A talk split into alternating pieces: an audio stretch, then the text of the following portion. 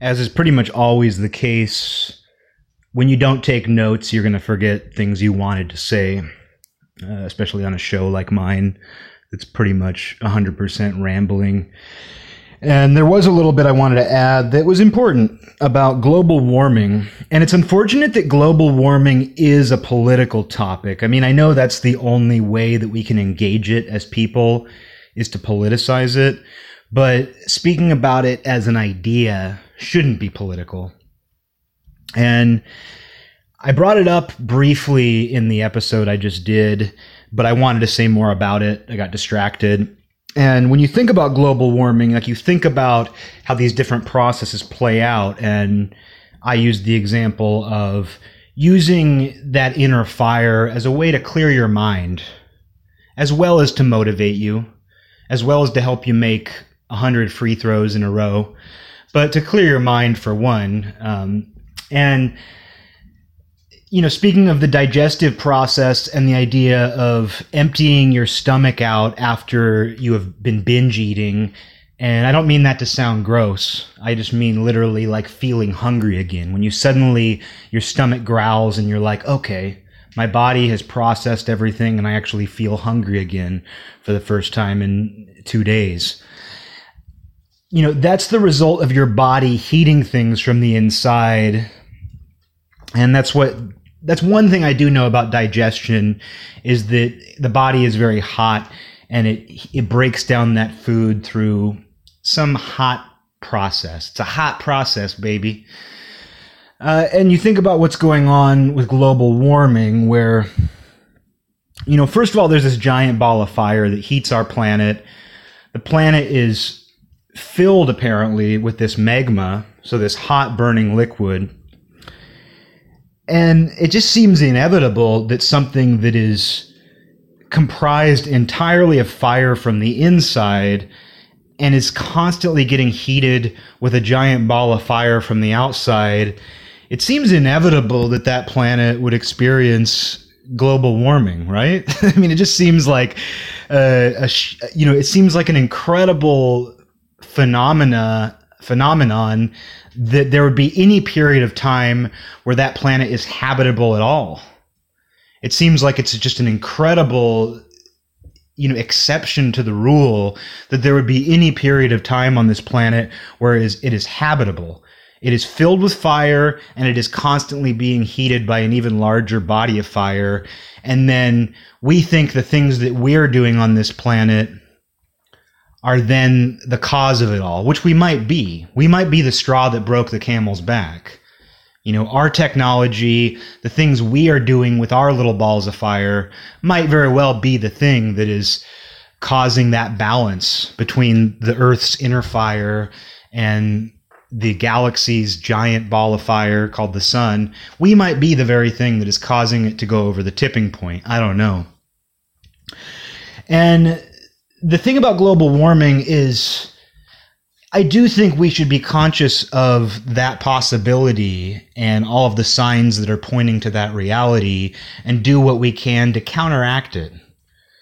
Because it's scary for obvious reasons. The idea of, of total apocalypse is obviously fucking scary. If we can't deal with the idea of our own personal death, the idea of the death of everything, is obviously going to be a really scary idea that's hard to cope with. And I do think we should do what we can do to counteract that. And not just in the bigger picture of stopping global warming, but also just to make our world prettier. Because the things that we can do to try to counterbalance what's going on are things that will make our world more aesthetically pleasing and just more harmonious in general. I mean, that's my opinion. Uh, but at the same time, you can do that and also accept that we might get burnt out into a crisp of nothingness. And that's actually why I wanted to bring up global warming, is because in that same way that we fear getting hungry, we fear that empty stomach. And we also tend to overcomplicate our lives because for whatever reason, we are afraid of nothingness of, of this mental nothingness because that to us is boredom and i meant to say that in the episode as well that the reason why we run away from mental emptiness and we overcomplicate our lives and think about this and distract ourselves with this and we need all this entertainment and distraction is because we are terrified of boredom. But it doesn't have to be boredom. You can experience a serene emptiness. You know, you can experience a form of boredom that is much like staring at a fire and being completely transfixed.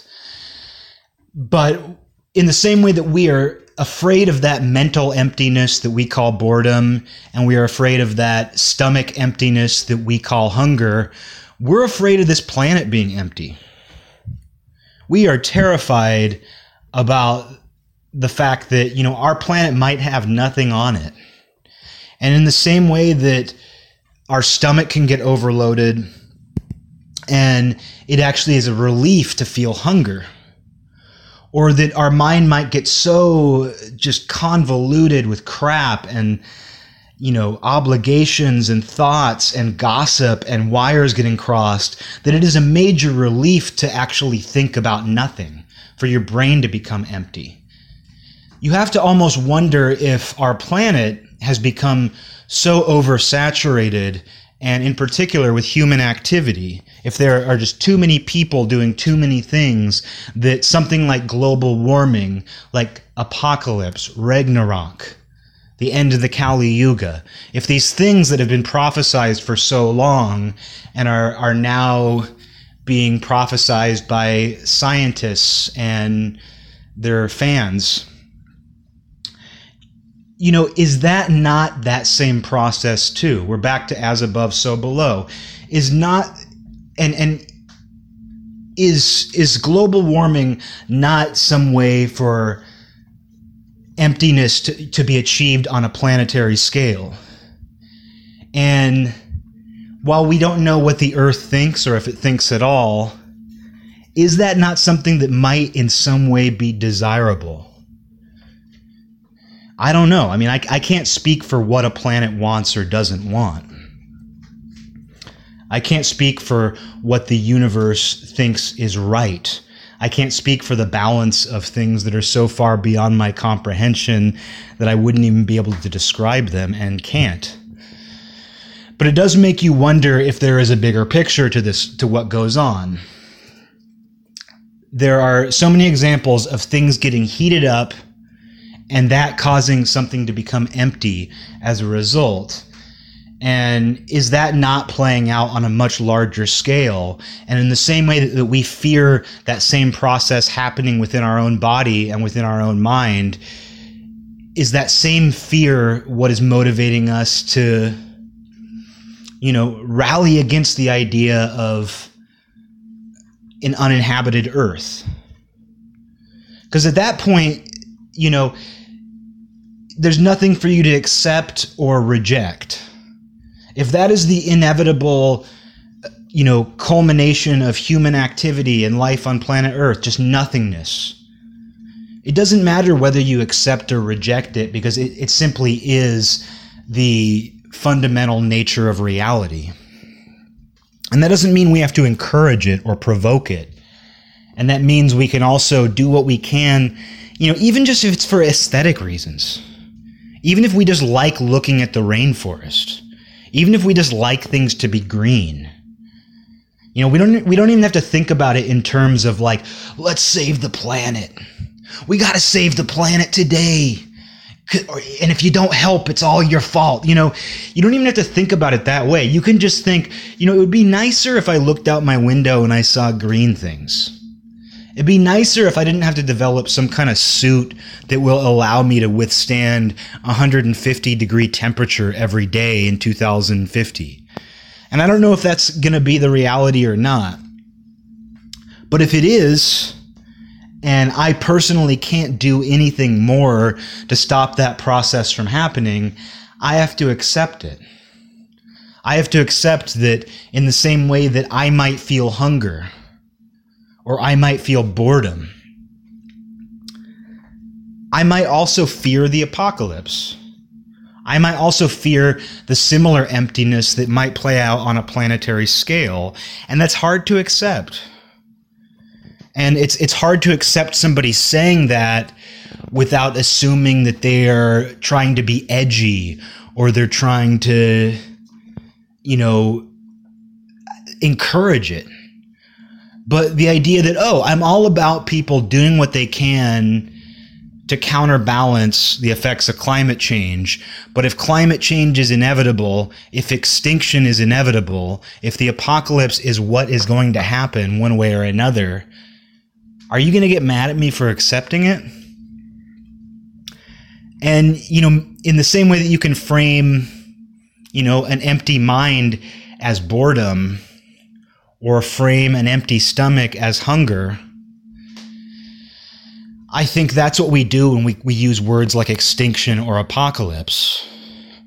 And if you look at the emptying of the earth as something that's not good or bad, but is just what happens in a world that is so ruled by fire. And if fire itself can disappear as quickly as it does, you know, who is to say that we, you know, need to hold on to, to it ourselves? You know, who is to say that we need to like cling to the earth ourselves if even fire disappears so quickly? And so I think it's it's smart for people to accept that that is one possible outcome of all this is that no matter how hard we try no matter who you vote into office no matter which laws get passed we may have to accept that emptiness is the inevitable result of all these years we put into this planet and is that a waste well is it a waste when someone dies i mean i don't look having recently lost my mom I don't look at her at, at her life and say, "Oh, you know, it would have been a success if she made it to age 80."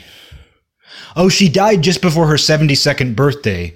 Oh, no, you know, it's all a waste because she didn't make it to 72. No.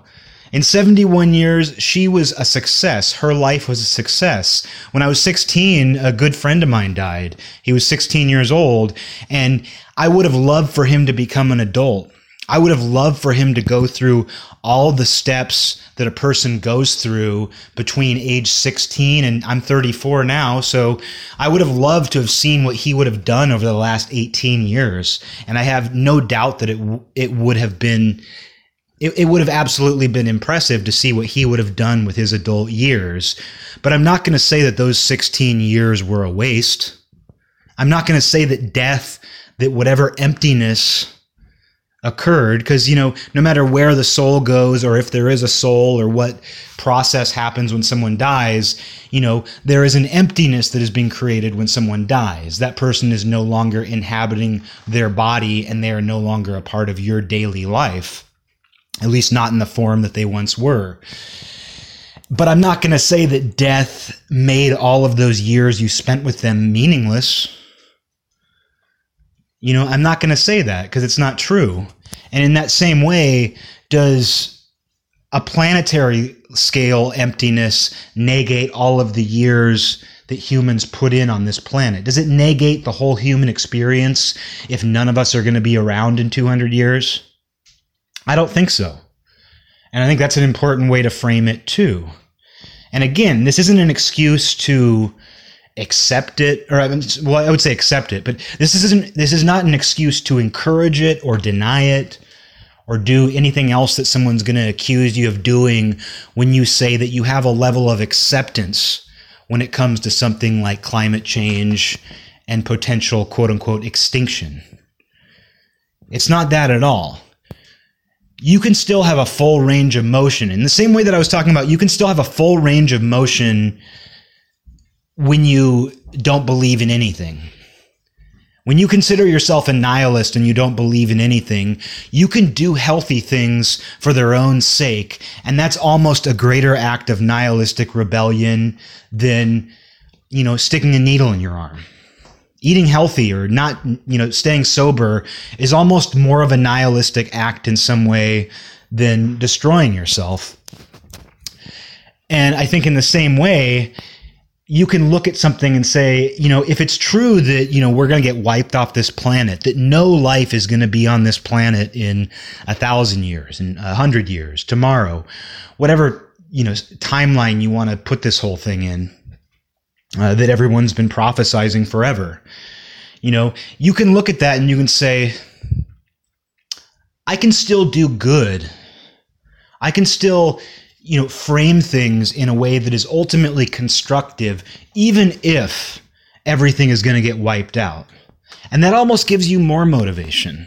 That almost makes it more important. Because if things were just going to go on forever, if planet Earth was just going to go on forever exactly the way it is right now, that to me seems like less motivation to do good. That just seems like okay, well, you know, a lot of different people are going to get a lot a lot of different chances to make it right on planet Earth. But if there's a limited amount of time for humans to be on this planet, doesn't that make you want to be one of the good ones? Doesn't that make you want to take more responsibility and make this time meaningful? In the same way that my friend who died at 16 truly made those 16 years meaningful. He didn't waste them. You know, I, and I don't say that with any rose colored glasses on. He was a person who made those 16 years fun and interesting and inquisitive and meaningful. And I'm so glad he did because it made his death less of a tragedy to me because I saw what he did with that limited amount of time. And then I look at my mom and it's like in those 71 years, she did so much. And yeah, if she had been given another year, she would have done even more. But I think you can look at, you know, our entire species the same way and say, if we have a limited amount of time here, if emptiness is inevitable, why not make use of what we're doing when things aren't empty? And that's also the way that you have to look at your thinking and your your diet, where it's like I was saying in the in the episode I just did how you know, first of all, you can reframe what hunger is and what boredom is, and you can just see them as a form of emptiness and make them somewhat desirable. But you can't exist in a state of emptiness all the time because we are on this middle path. We are in this area in between these extremes where we exist right now and emptiness will come but we're we aren't entirely matter either. You know we're not we're not entirely this you know perpetual matter. We do die. Our bodies do disintegrate. So why don't we make the most of what we have right now? And and i think like what i mean by bringing up you know thinking and diet again is because we can't just have an empty stomach all the time while we're alive, and we can't just go around thinking nothing all the time and existing in this empty mental state, why not make the thoughts that you do have to think even better? And why not eat stuff that is not just not just tastes good, but that is good for you too? So it's not that you can exist in this perpetual state of emptiness. You can also make good use of the stuff that you do have to fill your life with and the stuff that you do have to fill your mind with and your stomach with. And while you're on the planet, why don't you do good things so that the planet can be comprised of something good too, even if the inevitable conclusion of it all is emptiness? Just pure rock floating around in a black void. You know, you can make use of the things that you have to think, that you have to do, that you have to eat. And those things alone will make up the experience that you bring to the planet as a whole. And I can't think of anything more empowering in the face of global catastrophe, global extinction, global boredom. You heard about global warming. Well, I'm more worried about global boredom. It's going to be so boring when there's nothing on the planet alive. Can you imagine how bored planet Earth is going to be when it's just pure rock without any life on it? Uh, but, you know, there's nothing more empowering to me than to think, oh, okay, I if I have a limited amount of time, which I do in my own life, but if our species has a limited amount of time and I have a limited amount of time within that species, why don't I make better use of it? Why don't I say the things I truly mean and make sure they're ultimately constructive? Why don't I make decisions in my own personal life that are going to make me feel a little bit better and give me more options, more opportunities, more possibilities, even if that possibility means just being able to sit down without any anxiety, without any worry, without any regret or fear. You know, those are the ways that you have to frame all of this. And you know, you can make use of what's available to you right now. And to think that that could potentially make the limited time you have on earth more valuable. And by making the limited amount of time on earth that you personally have more valuable, you're in turn making the limited amount of time that our species has on earth more valuable. And what's more empowering than that to think that you're an ant carrying, you know, your entire species on your back without even knowing it. You know, what's, you know, what's more empowering than that? Um, and to know that you can do that. And you can do that just by, you know, making those kinds of decisions in your own life. I mean, that's pretty incredible. It's pretty fucking incredible. But, uh, you know, if global boredom is the inevitable result of everything, you can make good decisions while still accepting that that is a potential outcome. And if it happens on your in your lifetime, I can't think of a greater privilege. You know, none of us want to, you know, starve to death, freeze to death, burn to death. But if you're alive for the apocalypse that everybody's been talking about for eons, going back to ancient scriptures, that seems more like a privilege than a sentence. You know, that seems more like a privilege to be there in the end. You know, would you rather not be there? Would you rather not be there when the end times come? I don't know. I mean, some people might not. It's going to be scary if that is what happens. But would you rather leave it to somebody else? Would you rather not see it with your own eyes? Would you rather leave the responsibility to someone else. I would love to be able to take some level of responsibility in the face of the end. And I feel like you can do that right now. Because if the end is on your mind at all, you acknowledge that it is a potential outcome. You acknowledge that emptiness could be the end result of all of this. But to see emptiness as failure, or some sort of punishment. That's the wrong way to approach it. And I don't feel like you're going to get the things done that you want to get done if you see things that way. And I think you should do the things that need to get done and make the decisions that are, that are going to make your life better just for the sake of doing them. Because the cumulative effect of everybody doing that is going to be so much larger. And to know that you had a process uh, you had some participation in that process, that's going to make your short time mean a whole lot more. And that's all you care about anyway, right? No, I don't know. I don't know what people care about, but if you know that you participated to your full ability in the face of any outcome, especially that outcome, I think you can rest easy even if the inevitable result is an empty planet in an empty universe with just a burning sun that we're probably afraid of, you know, we're probably afraid of that too. We're probably afraid that the sun isn't going to keep burning too. So it's like, even if you're no longer afraid of like global warming or you don't believe in this, or even if we fix global warming, we fixed it. Even if we fix it, What's the next thing you're going to worry about? Oh, now the sun's going to burn out. The sun's going to be empty. There's always an emptiness that you can find yourself fearing.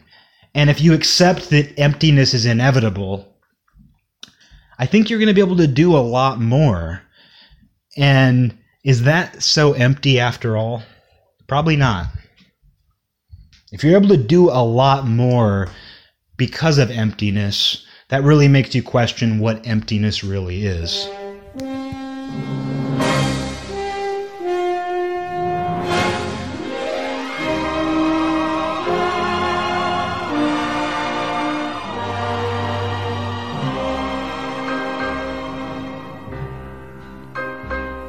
This land is mine. God gave this land to me this brave, this golden land to me. And when the morning sun reveals her hills and plains, I see a land where children.